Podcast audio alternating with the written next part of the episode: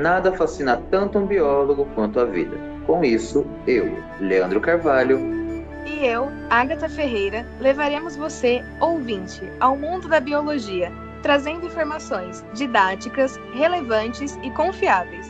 Sejam muito bem-vindos ao Biologia no Sofá. Olá, sejam muito bem-vindos ao terceiro episódio da segunda temporada do Biologia no Sofá. Nosso tema de hoje é desafios em preservar unidades de conservação. E antes de começarmos a abordar nosso tema de hoje com a nossa convidada, gostaria de dar alguns recados. Primeiramente, que o Biologia no Sofá está disponível tanto no Instagram quanto no Twitter como arroba Biologia no Sofá. Você também pode mandar um e-mail para nós, relatando alguma coisa, mandando suas críticas, ou talvez queira apenas conversar conosco, biologianosofá.gmail.com. Você também pode avaliar o nosso podcast no Apple Podcasts possivelmente com cinco estrelas, mas a gente aceita qualquer, qualquer tipo de crítica. Aqui no Spotify você pode nos seguir. Meu nome é Leandro Carvalho. Oi, gente, eu sou a Agatha. Como vocês sabem, me juntei ao Leandro aqui no podcast já faz um tempinho, aqui no Bio no Sofá. A gente faz biologia juntos lá na Unisa, estamos encerrando, inclusive. E a gente está muito feliz porque a gente tem uma convidada que é mais do que honra, além da honra, da honra, da honra hoje. Exato. Que, como eu tava falando aqui, antes da gente começar os bastidores, né, o making off, é a patroa, entendeu, gente? e a nossa convidada é a nossa professora, Maria Socorro, e ela vai conversar aqui com vocês, vai se apresentar, vai falar um pouquinho dela pra gente poder começar o tema. Opa, beleza! Gente, que maravilha, né? Tá muito feliz, o coração palpitando, né? Oh, meu Deus. Oh parabenizar vocês em primeiro lugar por essa história, né? Então, biologia no sofá. Eu achei maravilhoso a ideia, assim. Só não sabia que eu seria convidada, né? Já vou agradecendo antes de me apresentar. Obrigadão, gente. Estou super feliz de estar com vocês. E estou emocionada, né? Sempre dá um friozinho no coração. E isso é muito legal, né, gente? Sentir esse friozinho, esse, esse calorzinho na espinha. Isso faz parte da nossa natureza de ser humano, né? Bom, meu nome é Maria de Socorro Silva Pereira Lípia, tudo isso de nome mesmo. É, sou bióloga de formação, tenho a honra de ser professora, de professora dessas duas figuras, de mais um monte. É, eu trabalho na, UZE, na Unisa, na, opa, na Unisa, que era antiga UZEC, né? Assim há bastante tempo. Eu posso falar, não tem problema não. 33 anos que eu sou professora. Mais um tanto que eu já trabalhava lá. Me formei na, na, na por isso que eu me, me confundi e falei OZEC. E mil, segura aí, gente. 1984 barra 5. Né? Quando eu esqueço o ano que eu me formei, é só perguntar ao professor Reinaldo Cícero de Toledo, que ele me lembra. Ele é maravilhoso. Então, eu fiz ciências biológicas, né, na, na USEC ou na Unisa agora. Aí andei, né, por várias, vários lugares aí na nossa formação. Eu comecei a dar aula muito cedo. Eu comecei a dar aula no susto, né? No susto, meio que sem querer, mas a minha ex-professora de paleontologia e de geologia, professora Vera Lúcia Reis, é, quase que me intimou. Falou, não, tô chamando você para dar aula aqui. Eu falei, não, não, não. Ela me deu um final de semana, cinco de um carnaval para pensar e acabei aceitando, né? E aí fui estudar, né? Fui, eu comecei dando aula de geologia, fui para a Unicamp, fazer uma pós-graduação em geociências, fiquei lá um tempo, um curso muito bacana, ensino de geociências, então abrange aí geologia, paleontologia. Fiz mestrado na área de educação ambiental, na verdade, educação, arte e história da ciência. que mais? E aí andei, né, na faculdade de educação, participando de grupos de, na, na própria Unicamp e na USP, participando do grupo de ensino de biologia, né, um tempo. E é isso. E assim, gente, eu gosto muito, mas muito, mas muito mesmo de dar aula. Sou professora assim de carteirinha. Quando eu fiz biologia, eu tinha muito claro na minha cabeça que eu queria ser professora. Tive outras oportunidades para trabalhar na área de saúde, em laboratório, não quis. Dei aula no estado, né, de São Paulo, aí bastante tempo. É, ainda fiz isso concomitante com, com a Unisa, né? Era loucura. Mas aí tive que optar porque não consegui. Né? Não sou tão eficiente assim. não consegui é, juntar tudo. Mas amo ser professora em todos os momentos da minha vida há 30 e. Quantos que eu falei? 33 anos. Gente, gosto de forró, né? amo forró, amo música, a arte de uma forma geral, gosto de coisa, de comer e de botar o pé na estrada, no asfalto e no mato. Pronto, nas duas coisas. Saudade de dar voltinha no mato, né, filha? Tô assim. Arrasou. Pois é, meninos. Então, pronto, a gente tem algumas perguntas para você, né, sobre esse tema que a gente selecionou. Acho que a educação ambiental, de uma forma geral, é muito importante a gente falar, né? Você frisou bastante isso com a gente na faculdade. E é uma coisa que hoje eu enxergo bastante, acho que bem mais até do que no começo. Então, vamos começar aqui com algumas perguntinhas e depois tem as perguntas dos ouvintes, que a galera que acompanha a gente fez para você também. A primeira pergunta é o que é uma unidade de conservação e qual a sua importância? Bom, gente, unidade de conservação é espaço, é um espaço, um território. A gente tem que sempre pensar que é isso. Né? Tem até na descrição, nos conceitos, que são espaços territoriais. E não tem como fugir desse conceito, né? Mas assim, não é qualquer espaço. São espaços, são territórios com características naturais, né, é, de grande relevância. E elas são, elas são criadas, quando elas são criadas, normalmente são para proteger essas características que elas têm. Então, assim, é, são espaços, são territórios com características naturais muito específicas, relevantes, né? É, destinadas à proteção. É importante que a gente tenha isso em mente, porque assim, existe é, muitos muitos problemas, digamos assim, quando a gente pensa na criação de uma unidade de conservação. Então, por muitas pessoas não são vistas, elas não são vistas como coisas boas, né? E a gente acho que vai falar um pouquinho disso aqui, mas não tem como pensar de outro jeito. Elas são sempre para proteger essas características que elas têm. E essa, é, essa proteção tanto serve para os animais silvestres, né, para as plantas, é, para as águas que, que tem nesse, nesse, nesse território, como, como para o ser humano, né? Então a gente se colocando ou não se colocando, seja uma unidade, sendo uma unidade de conservação, de proteção integral ou de outra forma, né, de uso sustentável, é, beneficia todos nós, né? Então beneficia tanto aos que moram, aos que habitam lá, seres humanos ou não, e para quem está de fora também, sem dúvida nenhuma, né? E essas unidades de conservação, elas têm, elas estão inclusas nela aí, né? Ecossistemas, olha que bacana, populações, isso é maravilhoso, né? E assim, populações todas, né? Então, população de animais, né? De toda a biodiversidade que tem lá, e também populações humanas, né? Os seus habitats, é importante, habitat, habitats, né? Os ecossistemas, né? Já falei ecossistema, já falei e as águas, que nós chamamos de águas jurisdicionais, que são águas que, que estão naquele território e que avançam algumas milhas, por exemplo, em ambientes costeiros. Elas avançam, é, não ficam só ali na região de entre continente e mar, né? elas avançam essas águas jurisdicionais. Ou seja, são unidades, é, são áreas naturais passíveis de proteção por causa das suas características. Né? Pensa numa coisa boa tem que ser protegida. Quando a gente pensa em unidade de conservação, existem várias no Brasil. Uma dúvida que fica é se cada uma delas tem os mesmos requisitos para funcionar, são as mesmas regras, ou porque uma é no Nordeste, a outra é no Sul, muda muito de uma região para outra, ou tudo é o mesmo padrão. Como funciona esse tipo de manejo, regras mesmo, requisitos, enfim são bem diferentes, viu, Lê? São bem diferentes. É, vamos, acho que não dá para falar, da, são as categorias que eu acho que você está se referindo, né? A gente tem 12 tipos de unidade de conservação aqui no Brasil.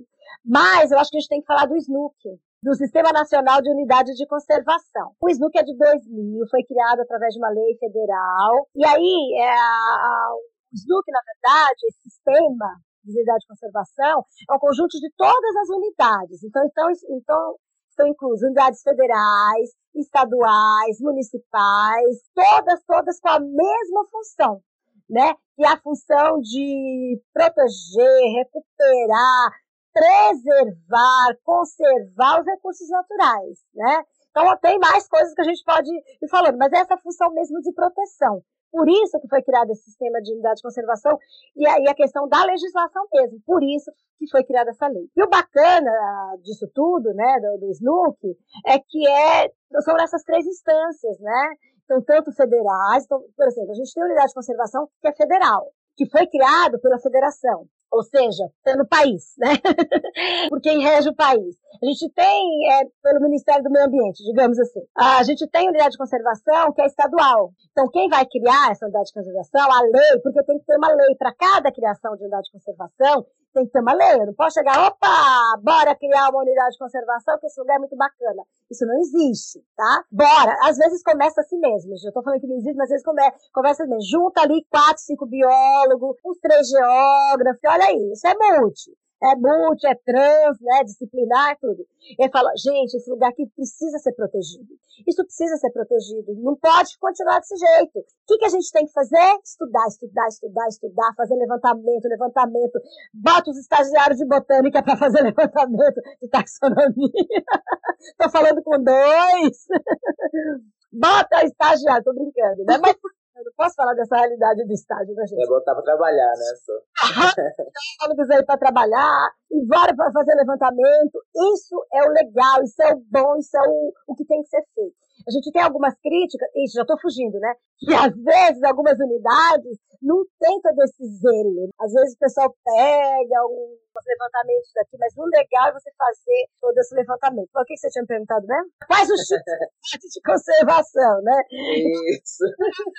Opa! Então, as categorias do Snoopy, eu vou falar dele, mas das categorias você me perguntou, mas depois eu quero falar de outra coisa. Então, tem as categorias de proteção integral, que são cinco, e tem de uso sustentável. Bora lá! Vou falar bem devagar, porque afinal de contas eu sou professora. a gente não foge de, dessa história nunca, né, gente? De proteção integral, bora lá. Estação ecológica. Estação ecológica, ela é destinada à pesquisa e também permite a parte educacional, visitas, tal. Assim, já de antemão, todas as unidades de conservação, elas aceitam e precisam de pesquisa. E isso já é uma, uma, uma condição que a gente já coloca, né? Qualquer uma das 12 é passível, é, e aliás, não só passível, é necessário que tenha pesquisa, porque senão vai para o ralo, gente tem que ter gente pesquisando lá, não só biólogos, né? Então, biólogos, nós cuidamos aí, é, pesquisamos a biodiversidade, mas aí tem as outras áreas também que são necessárias, né?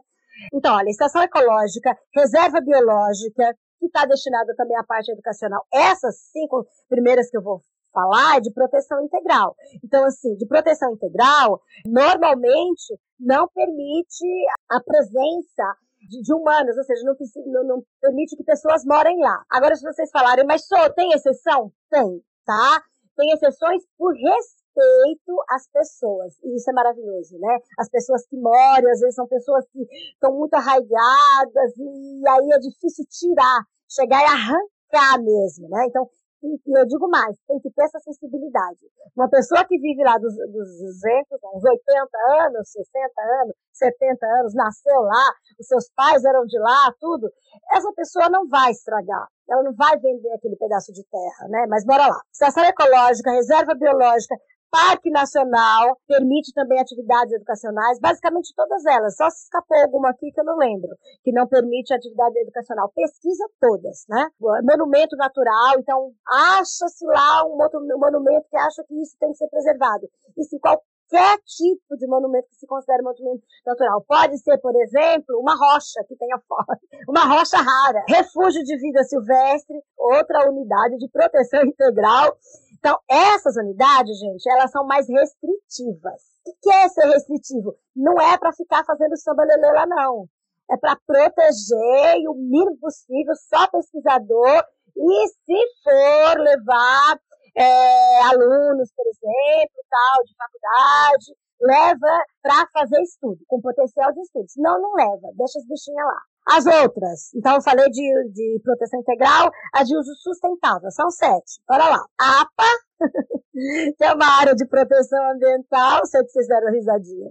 Área de proteção ambiental, eu conto isso no final, a história da APA, tá? Outra é a área de relevante interesse ecológico, que também é bem. É, essas são de uso sustentável, né? Que eu falei. Então, permite que pessoas morem lá. Floresta Nacional, que a gente chama de Flona, né? Reserva extrativista, aí a gente lembra lá dos seringais e outros tipos de reserva, é, da Amazônia, por exemplo. Reserva de fauna, DS, que a gente chama de Reserva de Desenvolvimento Sustentável, que é super importante também, e RPPN, que é Reserva particular do patrimônio natural. Essa é uma, uma UC muito particular, não é só pelo nome, né?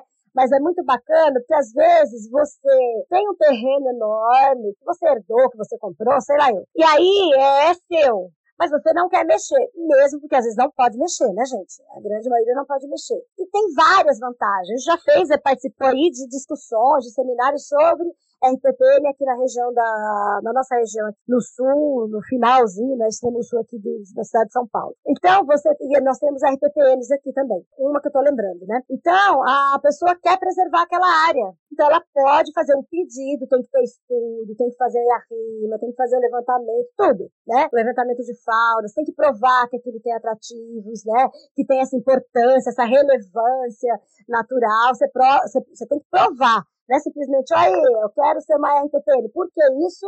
Porque, gente, deixa de pagar imposto, né? Então, por isso que senão todo mundo, ah, não quero pagar imposto, né? Então, vou lá, é, falo que eu quero ser, eu quero transformar meu, meu terreno em RPPN e tal, mas não é assim. Então, continua a sua, né? Então é isso. A questão da RPPM, gente, é muito bacana, né? A gente tem uma aqui, Curucutu, é, depois da barragem, não é o Curucutu que você está pensando, é outro. Negócio de Curucutu tem vários, né?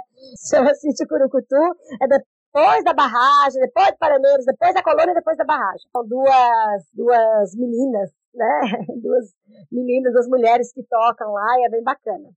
Então, bora lá, hein? Uso sustentável, então é, a APA, Área de Relevância e Interesse Ecológico, Floresta Nacional, Reserva Extrativista, Reserva de Fauna, Reserva de Desenvolvimento Sustentável e RPPN. Todas elas têm é, é, siglas, né?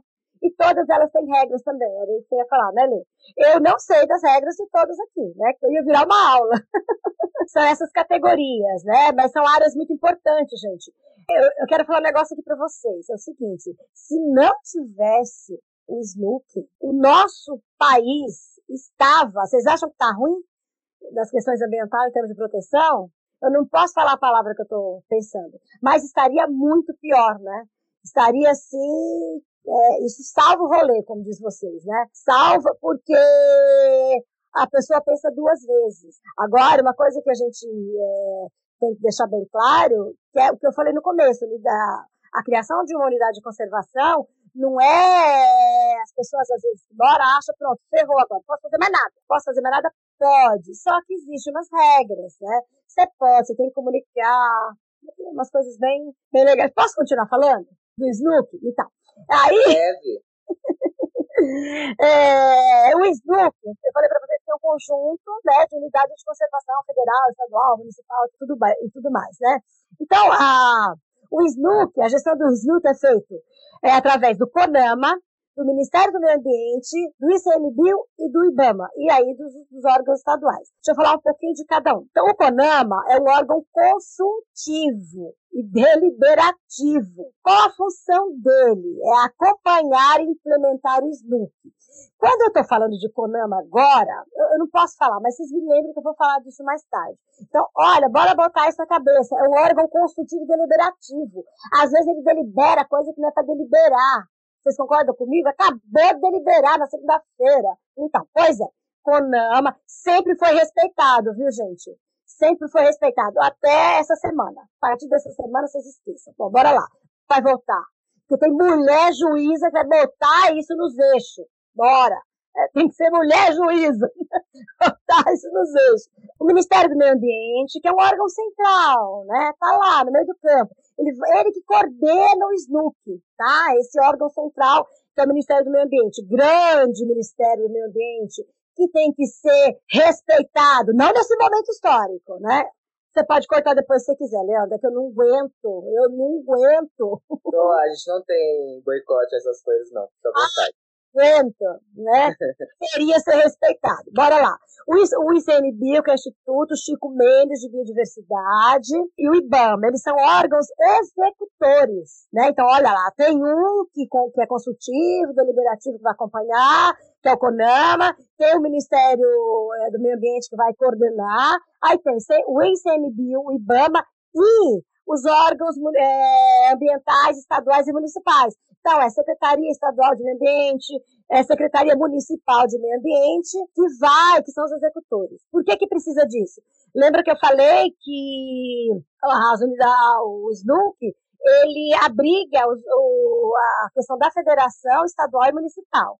Então, o município e o estado tem que ter órgão executor também, tá? Então, e assim, o IBAMA é responsável pela execução do Programa Nacional, da, da Política Nacional é, de Meio Ambiente, né, que tem mesmo essa função de preservar e proteger. Por isso que ele está aqui no SNUC. Por isso que ele faz aí essa, essa questão do, da coordenação do, do SNUC.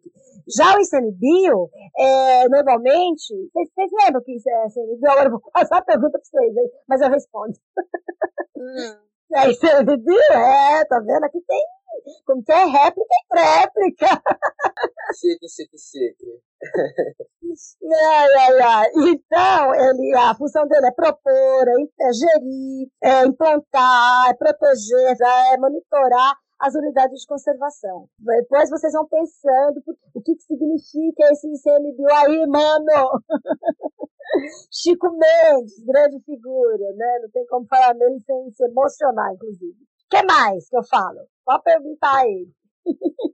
então, Bro, a, a próxima pergunta se relaciona muito ao que você estava falando agora pra gente, porque é naquela questão de que quais são os requisitos, né, os processos que são necessários para uma área virar uma unidade de conservação.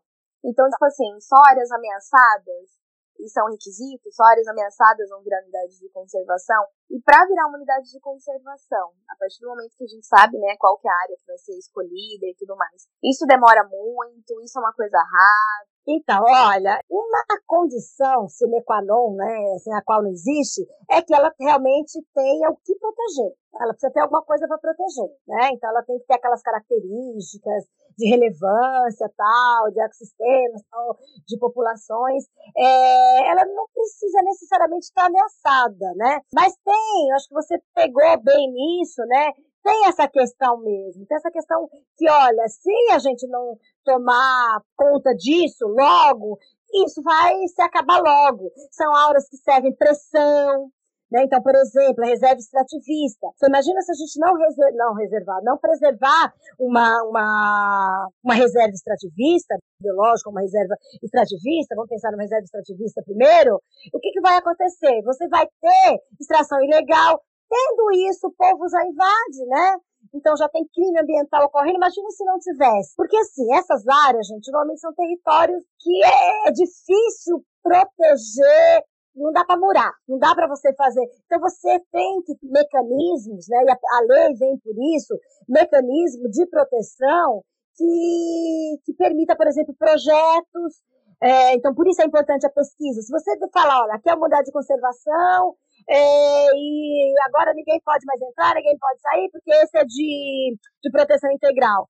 Aí não vai proteger nada. Por isso você tem que ter gente fazendo pesquisa, né? Então, tudo isso é importante. Agora, você perguntou o que, que precisa, se demora e tudo mais. Primeiro, tem que ter o diagnóstico. Né? Então, você precisa provar que aquela área é importante, que aquela área tem que ser preservado. Né? Então, não é porque só porque eu acho bonitinho. Porque tem plantas importantes, porque tem é, animais importantes, tem água que vai servir de reservatório para uma, uma região onde tem uma população mais ah, jusante dessa, dessa, mais abaixo desse recurso hídrico.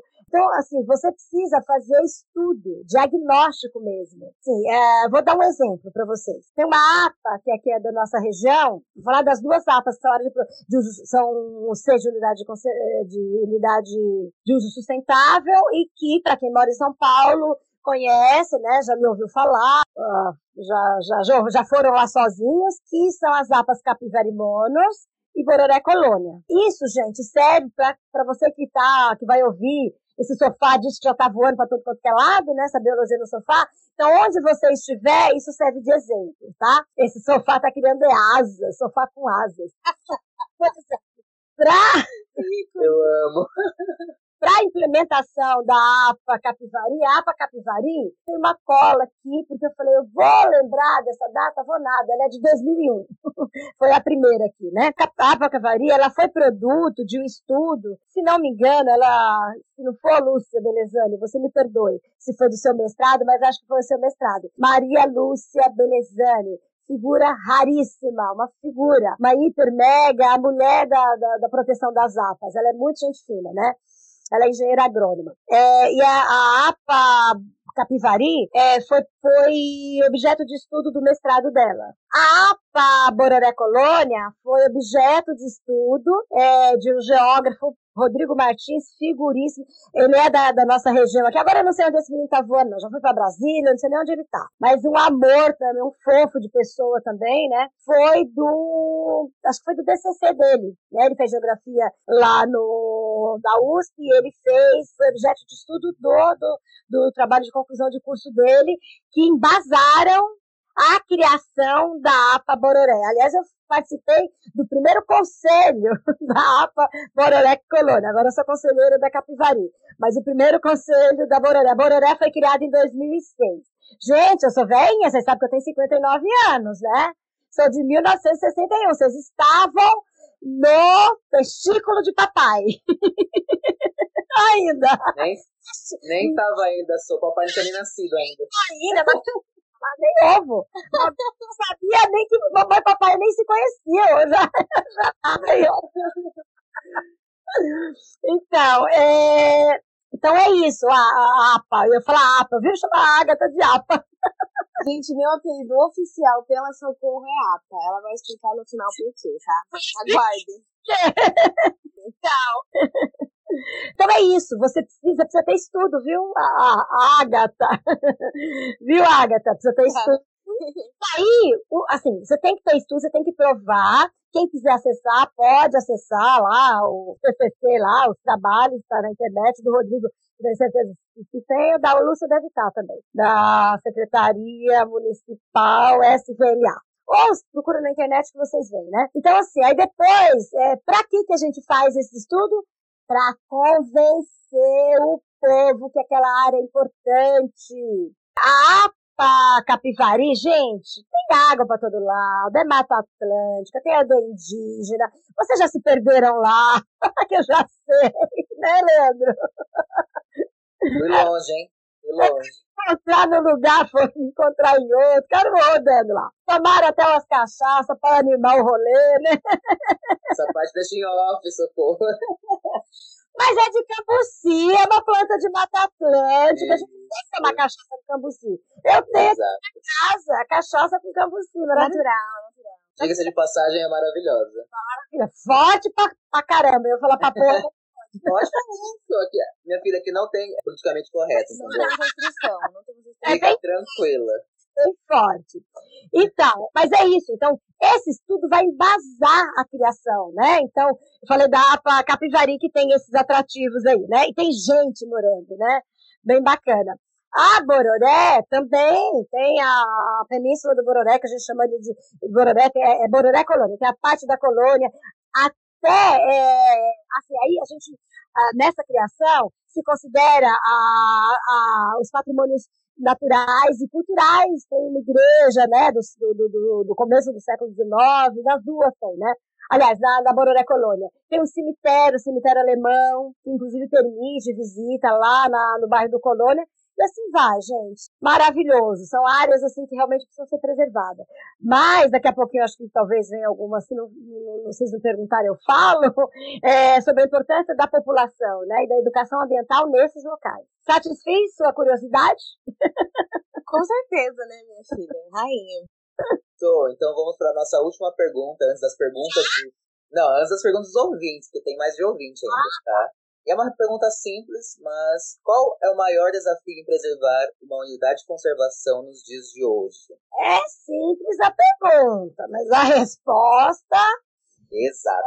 É, é, pesada. Então, vamos pensar agora em unidade de conservação de uma forma geral, né? Bom, o meio ambiente, se para nós tem importância, isso não é uma realidade para todo mundo. Então, a gente tem questões políticas, questões sociais, questões econômicas, corrupção, treta, é, gente querendo tomar, levar vantagem. Então, imagina que, assim, numa, numa região, pessoas já sabem da importância. Todo mundo vai estar tá conectado, todo mundo zen, olha, preservar aquele parque é legal. a gente está fazendo gestos, eu e a, e a Agatha.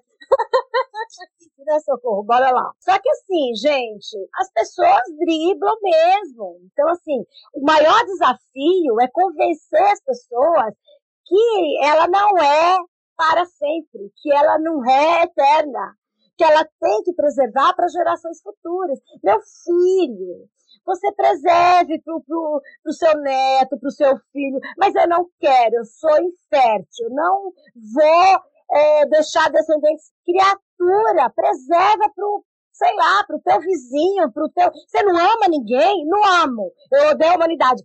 Ótimo, mas você ama alguma coisa. Você ama as aves, você ama o jacaré, você ama a perereca. Não é possível. Você tem que amar alguma coisa. Ui, né? A perereca, você ama o que você quiser. Mas assim, você tem que ter algum apelo, algum apego para o meio ambiente. Então, assim, eu digo que o maior desafio é a própria humanidade. São as pessoas, né? E não é só, são, não são somente as pessoas que moram lá as pessoas que não entendem. E assim, as questões políticas também. Porque assim, seja uma APA estadual, municipal ou federal, você tem que ter política para preservar aquilo. Você tem, você tem que ter é, política de pesquisa para aquela área, né? Então, assim, é, porque senão, vocês acham assim, quando a gente implementa uma unidade de conservação, você sabe tudo, sabe nada daquela área, sabe bem pouco, é o suficiente para convencer os órgãos ambientais a implementar a unidade de conservação. Só que as pesquisas têm que continuar, porque senão isso vai ralo abaixo. Todos Como esses desafios, né? É, políticos, né, sociais, uhum. brincadeiras à parte, é isso mesmo, né? Sociais, econômico. Outra coisa, as pessoas que moram nessas unidades de uso sustentável, elas têm que se sustentar. Tá? A sustentabilidade é todo, é tudo, né? Ambiental, econômica, ambiental, econômica e social, né? Então, assim, elas têm que ter meios para conseguir sobreviver. É, eu acho que a gente pode ir para as perguntas dos ouvintes agora, para você ver ah, o que a galera perguntou. A primeira pergunta é do João Augusto, que falou assim, ó, parques são unidades de conservação. O fator de poder ir até lá não prejudica? Tem o risco de ser um atrativo ao invés de manter o olhar para a preservação? Então, João, veja bem, se o parque tiver uma gestão responsável, não tem nenhum problema. Não sei se você está falando de algum parque específico, eu não tenho como falar com ele, né? A pergunta já foi? Mas não tem. Não tem. Já foi, só. então, é, se tiver uma gestão responsável, e tem que ter uma gestão responsável, não tem problema, você restringe a área de uso público. Então, a gente tem alguns exemplos. Eu vou dar um exemplo aqui. É o pessoal que mora do outro lado da represa, lá do lado do Riviera, né, do outro lado do Parque Guarapiranga tal. É, existe lá, lá na região do Riviera um parque que é estadual, chamado, ele, ele não está dentro do SNUC, é uma grande briga lá não está dentro do SNUC, né? Só se foi transformado, agora eu estou desatualizada. O Parque Ecológico Guarapiranga. Ele tem uma área, né, de uso público, inclusive a gente já fez pesquisa lá com os alunos tal, e outras pesquisas, e tem uma área que é restrita, então você não pode ir na outra área. Então o parque está preservado, inclusive um é de uma um lado da avenida e o outro é do outro lado, né? E os dois têm represa, né? Mas, então a gente está retirando da gente a oportunidade de andar numa área mais é, preservada, não. Você pode ir desde que seja agendado, com guia bonitinho. Então tem isso, viu, Gustavo? Não, é Augusto, desculpa. É, tem que ter, é, eu troco o nome de todo mundo, querido, desculpa. Até da Agatha eu troco, chamo ela de APA. Desculpa, é que eu sou assim mesmo. Né? A gente tem tanto defeito, esse é um dos meus, eu troco o nome das pessoas. Até, até do marido troca, né, Sô? Troco mesmo. Exatamente. então, é isso. Então não tem problema, tá? Pode visitar tranquilo. E assim, eu, eu sou assim, eu faço caminhada, visito parques, mas é um olho, como que é um olho no gato, outro no peixe. Ou seja, se eu ver alguma coisa que tá errada, eu vou lá e abro a minha boca mesmo. E eu sou aquela chata, de vez em quando eu dou até um cutucão na própria pessoa. Mas aí, às vezes, né, às vezes a pessoa assim, é, é mais forte que eu, né? Aí eu falo na gestão. A, a visita é importante é, por uma questão educativa, tá? Eu acho que eles ainda vão me perguntar alguma coisa de educação ambiental. A Agatha tá coçando ali, acho que ela vai. Na verdade, sou eu, sou. Mas é uma pergunta da Mariana Gomes. Ela perguntou qual o papel e a importância da educação ambiental para as unidades de conservação. Meu amor, é tudo. A importância, assim, é tudo. permanência, né? A permanência, não. É que eu tô puxando a brasa para minha sardinha, né? A, a, pesquisa da biodiversidade é importante e tal, é, da parte geológica, tudo é importante, né? Da parte hidrológica, mas a educação ambiental é uma forma é, que nós, seres humanos, encontramos de falar para pessoa, as pessoas, olha, você precisa do meio ambiente e ele precisa de você. Então, vamos melhorar essa relação? Uma, uma, assim, uma maneira bem suave. Então, meu filho, é o seguinte, ou tu cuida de, desse negócio, ou tu tá ferrado. Então, assim, tem aquela educação ambiental mais incisiva, de chacoalhar, ou aquela parte mais suave, né? Então, assim, a educação ambiental, ela é primordial, ela é importantíssimo para todo mundo. Então, não é só para as pessoas que moram lá, mas para quem vai visitar. Que, por exemplo, você vai visitar uma área dessas áreas preservadas que permite e tal, primeira coisa, é, pensando na educação ambiental, contrate um guia, tá? Então vai lá para o PETAR, né? Fazer a visita lá nas cavernas. Não vá sem contratar um guia. Bom, mesmo porque se você for, você não vai entrar. Você não vai conseguir porque o pessoal vai te barrar. Porque depois do plano de manejo, né? Depois do plano de manejo, aí sim que é lei mesmo, né? Então, não pode, né? Tem que, tem que contratar uma pessoa por vários motivos, né? Até uma questão ética mesmo. Então, Alguns lugares de não pode mesmo, você não entra lá, você não passa, não ultrapassa lugar nenhum.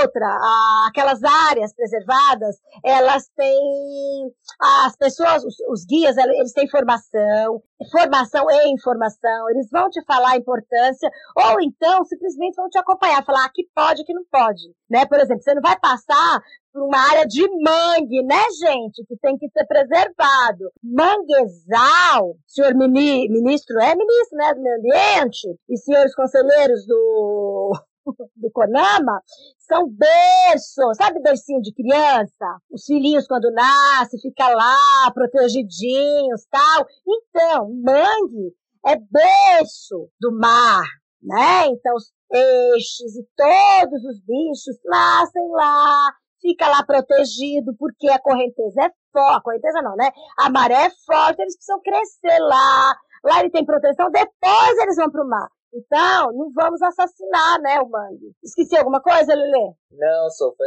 completo. Aqui, né? Acho que sim. Foi completo, foi isso mesmo. É, prof, a última pergunta... Ah! E... a última pergunta de ouvinte é da Fernanda Ferreira. E ela perguntou como que a população contribui para a preservação da unidade de conservação. Eu queria que você falasse um pouquinho também, porque eu bitolei com isso desde que a gente teve a culturismo para socorro, gente. Então, onde puder estar falando sobre isso, estarei falando. Sobre aquela questão também de que muitas vezes tem é, pessoas que vivem perto ou dentro de unidade de conservação não sabem que é uma unidade de conservação, ou tem pessoas que não apoiam, é, não veem razão para existir aquela unidade de conservação. E eu acho que você, mais do que ninguém, é a pessoa que pode falar sobre isso com a gente. Bora lá, então. É, a gente não tem como falar disso sem falar de educação ambiental, né? E sem falar de respeito ao outro. Então, assim, primeiro lugar, respeitar as pessoas que moram lá. Ah, isso, para mim, é uma condição, porque se a gente não, se, se tiver imposição, né, elas não vão entender. É, então, isso é, acho que é uma questão até pedagógica mesmo, né? Então, assim, é, primeiro respeitar, ouvi-las. Eu faria, por exemplo, oficinas mesmo, né? De conversas, tal. Então, o que, que é isso? Né? Olha, esse lugar é isso, o que, que você faz, qual a importância que tem. Primeiro ouvir, ouvir antes de chegar é, falando um monte de teoria, você que veio de fora. Porque, assim, as pessoas, elas são, elas ficam muito, elas ficam, elas são reticentes, elas são, elas ficam muito recuadas, porque tantas vezes já foram exploradas que às vezes chega alguém de fora falando: olha, você tem que fazer isso, aquilo, a sua área é importante. Ah, e a pessoa olha: ah, e daí eu que moro aqui, meu filho. É o seguinte, eu faço o que eu quero. Então, assim, esse eu faço o que eu quero, esse você pode, esse você não pode. Isso tem que ser uma coisa muito harmoniosa, com muita delicadeza nessa relação.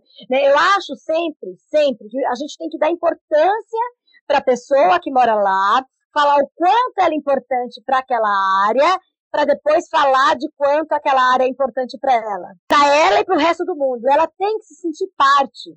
E ela tem que se sentir a pessoa mais privilegiada do mundo e a pessoa mais importante do mundo. E outra coisa, essas pessoas, né, que moram lá, nessas áreas, nessas unidades aí de uso sustentável, que é mais ou menos nessa direção que acho que você falou e que a ouvinte falou, elas são pessoas que têm anseios, elas querem ter suas coisinhas, né? Então, a gente fala de sociedade de consumo, não é que a pessoa mora num lugar lindo e maravilhoso que ela não tem vontade de comprar um vestido novo, um batom, um short, né? Os meninos, um celular. Não é. Ah, são pessoas, gente. A pessoa fala isso das aldeias indígenas. Pô, mas índio tem telefone? Hã? Por que não? Né? Então, vamos respeitar. Então, assim, as pessoas também têm as suas vontades, os seus desejos de consumo e tudo mais. Então, assim, a gente tem que proporcionar a eles, dizer que eles, eles não vão simplesmente é, ser proibidos de tudo. Vamos ajudá-los com projetos sustentáveis. Por isso que eu falei do investimento, que seja ela municipal, estadual ou federal, não adianta lacrar, fechar e botar um cadeado. Você tem que chegar, se aproximar delas e falar, olha, é possível. E aí, quais alternativas? O que, que você faz? Então, vamos melhorar a sua renda por isso, por aquilo. Vocês estão cansados de comer mel do petar, né? De, de, de pessoas que que aliás eu estou até com saudade, né? Que cultiva, que sabe a importância que tem. Você acha que essas pessoas vão querer acabar com as abelhas? São os infelizes que acabam com as abelhas, não as pessoas que moram lá, né? Respondi, eu sempre fico preocupada achando que eu não respondi tudo. Respondeu sim, prof. Eu amei. So, antes da gente entrar pro próximo bloco, você gostaria de dizer mais alguma coisa sobre o nosso tema ou tá tudo bem para você? Ah, é, é, acho que não, acho que tá bom, é isso. Acho que a unidade de conservação é importante que todo mundo saiba o que é, não só quem mora lá, né? Então, você já sabe o que, que eu penso de educação ambiental não formal, uhum. né? Vocês sabem que eu acho, a gente já comentou, não lembro se foi na aula de vocês, mas assim, a educação ambiental, ela tem que estar tá na mídia da TV aberta, ela tem que estar tá no Globo, no SBT, na TV Tupi que não existe mais, tem que estar tá no, na Record, no, no, não é só na cultura. Então tem que ter esses programas governamentais, as pessoas têm que saber que existe, porque para preservar, exatamente, né, para preservar. Sim. Conta a história da APA, pra finalizar, assim. Tá, é o seguinte, gente. É, eu estava lá com os meus alunos numa comemoração das duas unidades de conservação aqui, aquelas que eu falei, as duas APAs, Moruna Colônia e Capivara Monos. Foi um maravilhoso lugar. Hoje é um parque aquele lugar, viu, gente? Foi transformado num parque. E aí eu encontrei uma cachorrinha, né? Preia, com barrigão. Aí a gente adotou, trouxe pra casa. Adivinha o nome dela? É APA! Ela estava dentro, do, dentro de uma APA, né? A danada deu nove filhotes, mas aí é outra história. E aí, eu amo tanto a APA, eu amo tanto a Ágata. Chama a Ágata de APA, de isso, né, APA? Eu amo, eu amo. Eu amo, eu amo esse meu apelido, eu amo. É, APA. E aí tá a minha apinha aqui, maravilhosa. Eu tenho uma APA particular. Chique, né? Pra poucos. Ai, ai, ai. Sabe o que? Ah, eu quero falar um negócio. Hum. É o seguinte: as unidades de conservação elas podem se sobrepor. Uhum. Te falar isso. Então, assim, a gente tem lá o Curucutu, por exemplo, né? Que é um parque, parque estadual, e que está é, na, na, na APA é, Capivari. Então, as unidades de conservação podem sobrepor, municipal, com estadual, com federal, e é isso. Uma não elimina a outra, ao contrário, dá força. Arrasou. Arrasou. So, então vamos pro próximo bloco, as nossas indicações. E aí, biólogos no sofá? Gostaram do episódio de hoje do nosso podcast? Então bora para as indicações. Eu tava aqui pensando com meus botões, o que, que eu vou falar para esses meninos? Eles vão me perguntar esse negócio, né? O que, que eu vou falar? E aí eu lembrei é, de uma coisa. É, eu sou muito nacionalista. Não esse nacionalismo atual, de, do atual do governo. Eu sempre fui, eu sempre gostei muito do Brasil. Gosto de ser brasileira, gosto de valorizar a nossa cultura, valorizo a nossa cultura, a nossa pesquisa, o nosso conhecimento, né, a nossa biodiversidade. E aí, uma vez, o meu filho, né, filho de biólogo é fogo, né, meu filho falou, me mandou uma notícia do filtro de barro. E aí eu fui buscar se era verdade, apesar que ele não, eles não passam coisa que não é verdade, porque é, a gente se vigia muito nesse sentido, né? Então sempre buscam a E aí tem uma pesquisa é, norte-americana que fala da qualidade, faz um tempo já que eu sei dessa notícia, da qualidade do nosso velho filtro de barro do interior. É, é o conjunto, é o filtro de barro com aquela com aquela câmara de filtragem cerâmica, ou seja, a vela, aquela vela porosa que a gente usa. Gente, ele é considerado o melhor filtro do mundo. E por uma questão que aí vai o conhecimento da biologia, que é maravilhoso, né? Coisas bem simples. Então, elas são eficientes para retenção do cloro, de pesticida, que a nossa água está lotada, o nosso meio ambiente, o solo não está mais filtrando todo o pesticida que tem, de ferro, que é muito comum a gente ter resíduo de ferro, de alumínio, que traz problemas de saúde, de chumbo, que é terrível. Esse filtro, ele filtra nada mais, nada menos que 95, ele retém 95% do chumbo. O chumbo, ele prejudica a, o ambiente, o ambiente não, o sistema neurológico, né? Ambiente, biologia, tudo assim. Biólogo é assim mesmo, né, gente? Ele retém 99% de criptosporídeo. É um gênero de protozoário que dá uma, causa uma infecção parasitária associada a uma diarreia e, e uma gastroenterite, dor de estômago é, grave. Ou seja, presídio de, de barro previne, posso falar? Caganeira. evita diarreia, gente. E evita dor de estômago. Então, assim, é, quando eu vi isso, eu fiquei tão orgulhosa do interiorzão, sabe? Que usa o filtro de barro. Eu tenho filtro de barro, gente. Só que eu tenho. Ah, eu amo, sou. Em gaivotas, aquele gostinho. Eu tenho em gaivotas, né? Mas é isso. Então, assim, é, e é uma pesquisa é, que não foi feita no Brasil foi a parte triste da pesquisa, que eu queria que tivesse partido daqui, né?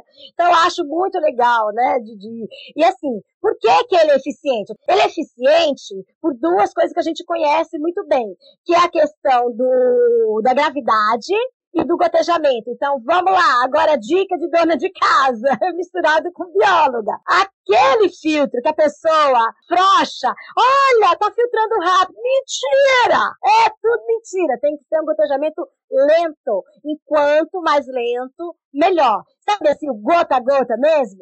É, a água tem que demorar para filtrar. Põe de noite que de manhã a talha tá cheia. É esse o filtro eficiente. Não é uma notícia boa? Fala para mim que é para eu ficar feliz. Eu amei, prof. É maravilhoso. Eu, eu, eu, tenho lá no interior, né? Aqui em São Paulo não tenho, mas na casa dos meus pais no interior a gente tem. E sempre adorei.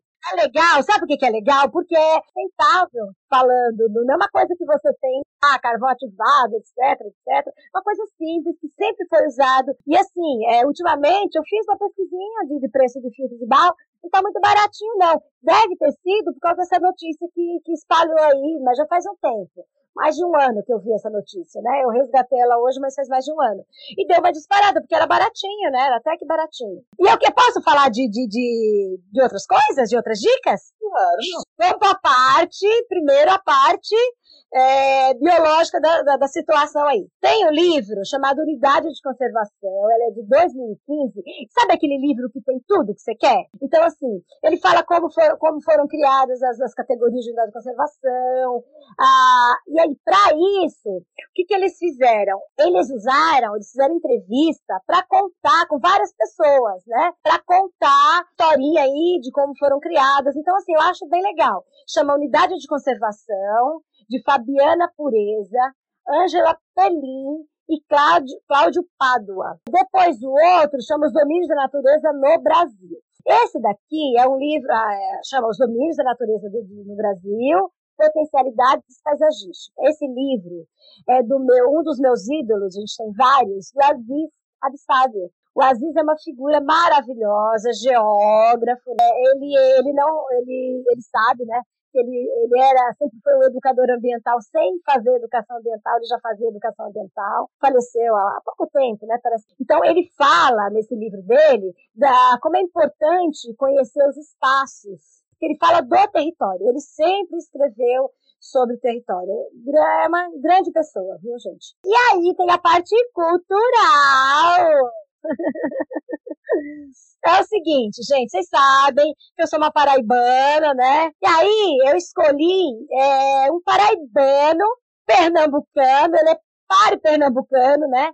O Ariano Suassuna, né?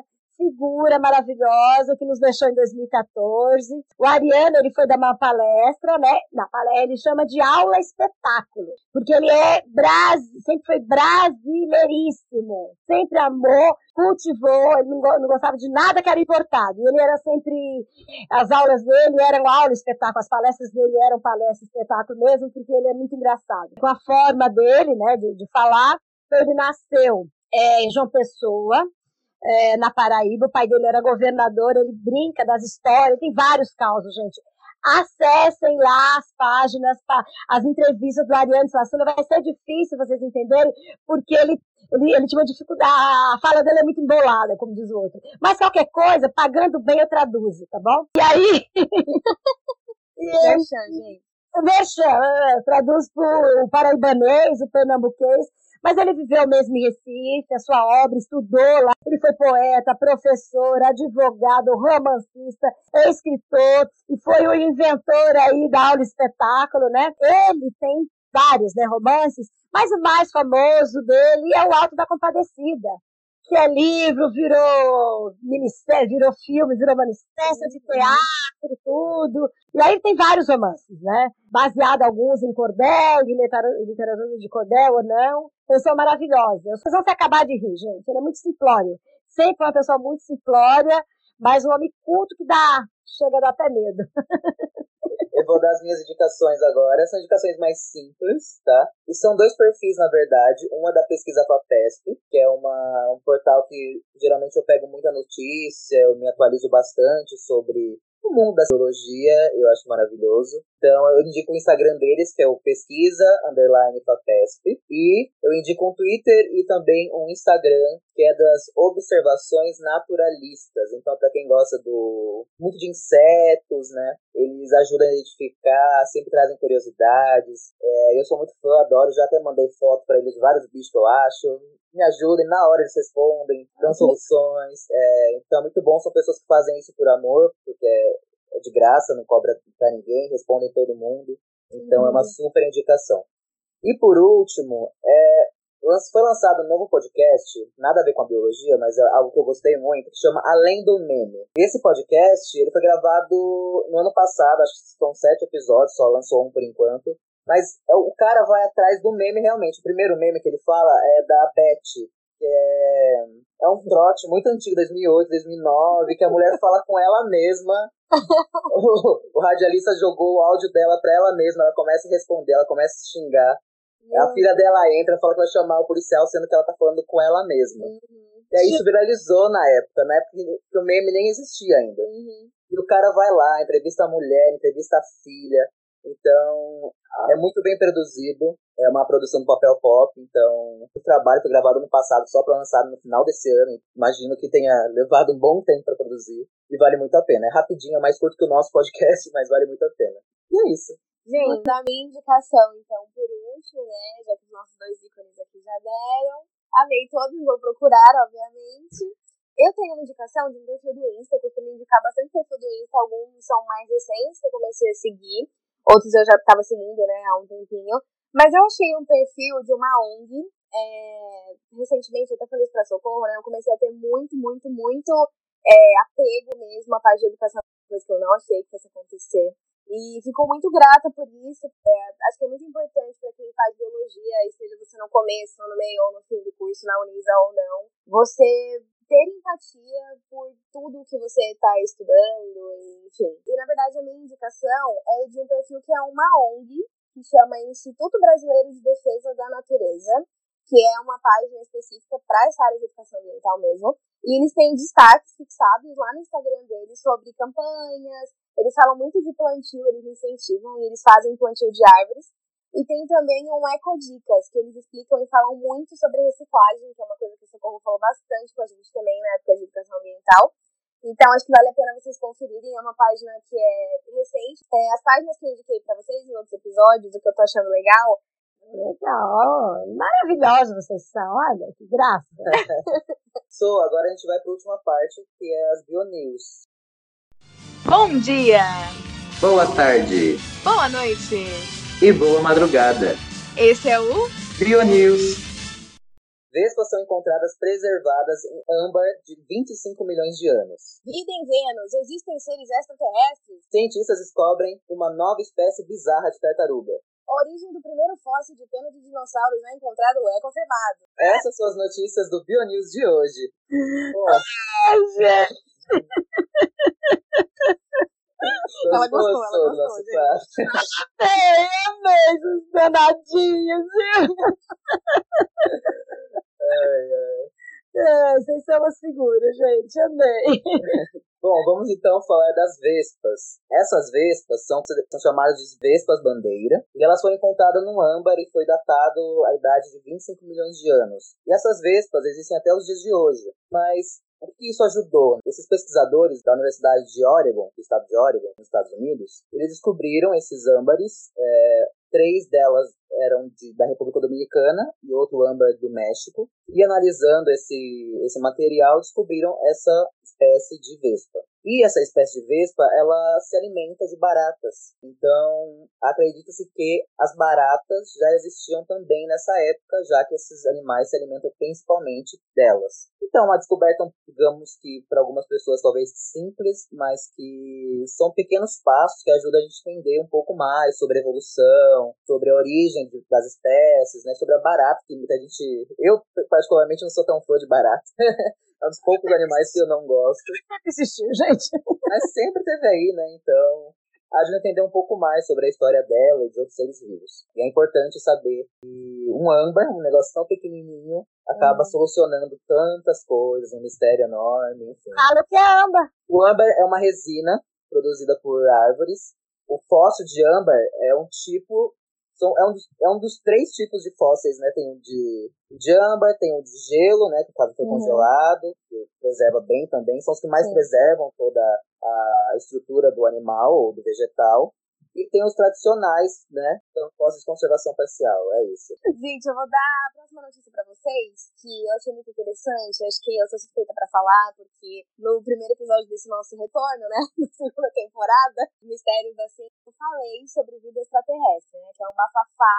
E o Lê ontem tá me mostrando uma notícia que eu achei incrível, e eu espero que seja mais explorada, né? Que estava falando um pouco sobre a questão de cientistas, né, que descobriram a possibilidade de ter vida em Vênus.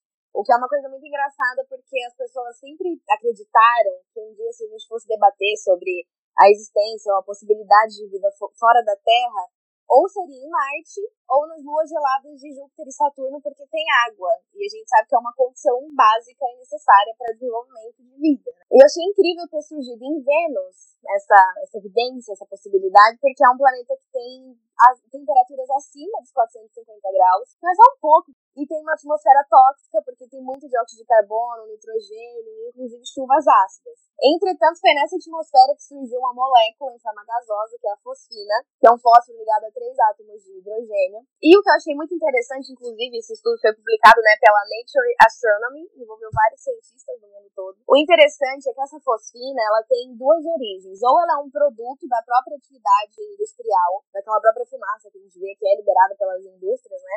Ou do metabolismo de micro-organismos anaeróbicos. Então, isso indicaria uma possibilidade de vida microbiana. Porque, na verdade, o que, que né, esses organismos anaeróbicos fazem? Eles absorvem fosfato de minerais ou de material biológico que tenha no local e adicionam a isso o hidrogênio. E eles acabam expelindo essa fosfina nessa forma gasosa. Então tá lá em Vênus, na camada né, da atmosfera. Entretanto, eu acho que o que é um grande desafio, né, é que por mais que isso seja um produto de, de uma possível vida microbiana que exista lá, a gente precisaria provar que de fato existe algum organismo ali possuidor de DNA. porque isso é muito necessário. Eu achei incrível, porque nunca tinha ouvido falar nisso, e eu acho que já vi muitos cientistas e pesquisadores até dessa, dessa Nature Astronomy, né, que publicou, falando que já é um começo, porque é uma coisa tão difícil de ser discutida, porque todo mundo, eu acho que é um erro, inclusive se você for biólogo, não faça mais isso, de sempre atrelar a vida extraterrestre a alienígenas verdes ou cinzas, e eu acho que é bom ver uma notícia assim para mostrar que a gente, a gente tá falando de um organismo pequeno, microscópico, que você nem vê a olho nu, mas já é uma vida, então achei bem importante. Tudo bem, arrasou. E a próxima notícia é sobre o descobrimento de uma nova espécie. Aqui eles falam que é tartaruga, mas no caso, cágado. É um cágado uhum. conhecido por mata-mata, só, só tinha uma única espécie. Na verdade, eles olharam um pouco mais para essa única espécie e descobriram que eram duas espécies. Meu Deus! E as duas ocorrem no nosso país, inclusive, né? Principalmente ali na parte da Amazônia. E essa espécie, ela tem muita similaridade com a, com a anterior. Né? Eles são diferenciados por pouca coisa, porque o tamanho é o mesmo, mas um se encontra mais, a espécie antiga se encontrava mais na, nas bacias do rio Amazonas, no Brasil, e, mas a nova espécie está mais nas bacias do Orinoco, que corta a Colômbia e a Venezuela, e também no alto do Rio Negro, que é no Brasil. E o descobrimento dessa nova espécie, era uma antiga espécie, na verdade, é, ajuda uma questão de na preservação daqueles locais, na questão também sobre a, o combate à exportação ilegal desses animais, que estava acontecendo muito com os cágados, porque ah, o pessoal acha bonito, quer comprar, começa a vender, exporta, não sabe cuidar, se torna às vezes uma praga, ou mata o animal porque não sabe alimentar ele corretamente. Então, saber dessa nova espécie traz um olhar novo para esse tipo de preservação e os cuidados pra, com esses animais, tanto para a espécie antiga quanto para a espécie nova. Tem até uma bióloga que diz assim: ó, podemos identificar a origem dos animais e mapear a rota do tráfico. Contribui para o trabalho das autoridades locais. Então, uma pequena descoberta torna algo muito relevante quando a gente pensa em ampla escala, né? Que é justamente o tráfico desses animais. Fato. Muito bem. É, a última notícia, gente, que eu vou trazer para vocês, eu achei incrível Ontem o Lê comentar dela comigo porque casa muito com a pessoa que está aqui conosco, né? Eu falei, bom, vamos ter que falar disso porque em algum momento eu ter que falar de fóssil ou dinossauros ou qualquer coisa do tipo. Não tinha como deixar de fora e eu fiquei feliz de ver que tinha uma notícia desse mês, de setembro, né? Fala sobre a origem do primeiro fóssil de pena de dinossauro já encontrado é confirmada. E na verdade eu achei isso muito incrível porque foram estudantes do sul da Flórida que se proporam a estar tá estudando isso, confirmando a origem dessa primeira pena de dinossauro, porque na verdade é de um dinossauro tipo Archaeopteryx, né, que é lá do Jurássico, eu socorro, ama, gente, deve estar tá pirando que eu tô falando isso. Lá do Jurássico, de 150 milhões de anos atrás. E na verdade, esse primeiro fóssil de pena desse Archaeopteryx, né, foi encontrado em 1861 e na época, o que eles sabiam quando eles descobriram esse fóssil dessa pena é que provavelmente era uma estrutura né, corporal que impulsionava esse dinossauro a voar. E o que eu achei interessante é que eles confirmaram a origem, porque hoje, com a tecnologia que a gente tem, o estudo, e graças a Deus o interesse né, desses estudantes do sul da Flórida, eles conseguiram, através dos equipamentos, até com um microscópio, descobrir que essa pena, onde essa pena foi encontrada, né, hoje existem estudos de outros quatro esqueletos desse mesmo dinossauro. Então eles conseguiram fazer um estudo assim que, que descrevesse, que mostrasse que realmente essa pena teve origem em um local comum, onde já tinham fósseis. E eu achei muito incrível também eles fazerem um tipo de estudo através de microscopia para analisar informações que com certeza antigamente, nessa época que foi descoberto o fóssil, que é 1861, provavelmente não se era possível ter esse tipo de informação. Eles conseguiram descobrir que essa pena que foi encontrada era da asa esquerda e também é, estudaram os melassomas. E através dos melassomas eles descobriram a coloração da pena. Porque antigamente tinha uma galera que falava que era preto e branco, e hoje eles sabem que é preto fosco. Então eu achei muito interessante, não só para confirmar a origem, mas também para mostrar que tem pessoas que, de fato, né, no caso desses estudantes, estão é, se dedicando a estar tá estudando essa parte de, de paleonto porque acho que às vezes a gente acaba tendo mais notícias de certas áreas da bio. Então, a gente sempre traz para vocês notícias falando de animais, mas raramente a gente traz alguma coisa falando, por exemplo, o que eu tô achando incrível de vida extraterrestre ou de vegetais, e agora de um fóssil. O Leandro falando de âmbar, então achei muito incrível. Não podia faltar, já que o Socorro está aqui conosco, entendeu? Hum, obrigada. Veio em boa é. hora, né? Bom, só é isso. Gostaria de agradecer muito a sua participação. Foi maravilhoso de receber. Você é a nossa mãe da biologia. Sim. Demorou para estar aqui, mas felizmente veio e veio uhum. com tudo. Foi muito bom. Eu fico muito uhum. feliz. Eu e a Agatha, né, estávamos muito ansiosos. Uhum. Foi um episódio gravado assim nas loucuras do. Todo mundo ocupado com um monte Exato. de coisa, mas vamos gravar, vamos gravar, vamos gravar, gravamos e deu, deu tudo certo. certo. Então, uhum. muito obrigado pela sua disposição, pelo seu tempo e pela sua transmissão de conhecimento para nós. Sim, prof, eu faço das palavras do Lê é, as minhas. Vou contar uma curiosidade aqui pra galera rapidamente, pra né, encerrar. É, quando a gente entrou na Unisa, logo no, no, começo, né, todo ano, no final de cada semestre, a gente tem a Semana da Bio. E eu costumo falar que eu acho que eu fui adotada, né, vamos dizer assim, pela Socorro e pela Bio, de fato, como se fosse um mosquitinho, assim, que pica você na Semana da Bio, na minha primeira Semana da Bio. Eu costumo falar pra ela, eu falo pro Leandro também, que eu acho que todo, não só os que já são alunos da Bio, mas os que querem ser, ou que conhecer, ou trocar um e-mail, trocar um zap, ou ter o privilégio de ter aula com ela. Porque eu sou bióloga por conta dela. Eu sempre falo, né? Por conta dela e por causa do PA. Mas, enfim, vou chorar e vou emocionar se eu continuar falando. Mas, mas é verdade, gente. Acho que todo mundo que quiser fazer, assim, biologia tem que passar pelas mãos da Socorro. Sério. É, a gente costuma falar que ela é a patroa, porque ela sabe de tudo, ela sabe falar sobre tudo. E, enfim, é uma honra, prof. A gente tá muito feliz, muito feliz de você ter participado, sério. Opa, peraí, posso falar também agora? Pode. Ó, tá claro, tá aqui. Bom, gente, olha, de verdade, no fundo do coração, muito, eu que me sinto muito honrada, né? Muitíssimo obrigado. Quando eu fiquei sabendo da biologia no sofá, eu fiquei tão feliz. Falei, gente, esses meninos são de ouro. Né? Olha que que Leandro foi tirar essa ideia, que sacada que ele teve. É, essa popularização da ciência, popularização da biologia é maravilhoso. Olha, estão trabalhando com educação não formal, porque é educação, né? E a educação não formal, ela tem uma força muito grande, ela, ela atinge, ela atinge tanto quem está nos bancos das escolas, como quem não está, né? Eu acho que é, o fato dessa forma de comunicação, de podcast ou de e tudo isso que vocês, que essa tecnologia nos permite, é, é maravilhoso. Então, assim, eu me sinto muito honrada de estar aqui com vocês, de receber vocês aqui, né, na minha cadeira, cada um na sua casa, né, como diz o outro, é, de falar de, de, de, uma coisa que eu gosto bastante, que eu acho importante, que eu tenho essa participação por causa daqui, da, das oportunidades que a vida me deu. Né? Então são oportunidades que a vida vai dando pra gente e a gente tem duas opções, ou abraça ou não abraça, né? E eu tenho uma mania de abraçar e aí eu me ferro às vezes, mas enfim, a gente vai abraçando. Mas brigadão mesmo, amei participar, essa forma contra, descontraída. Quero parabenizar mesmo de coração. Não vejo a hora de ver vocês dar uns arroxos mesmo, né? E tudo, acho maravilhoso. Obrigado do pessoal das perguntas aí, as pessoas que mandaram as perguntas. Podia ter mandado 100. Fica pra parte 2, Fica pra parte 2 dois, né? Tá é. bom. Gente, amei, amei essa conversa, né? Muito bom, legal, muito descontraído. Então, muito obrigado a todos que ouviram até aqui. Beijo no coração. Beijo, gente. Beijo. Só agradecer mesmo. Tchau, tchau.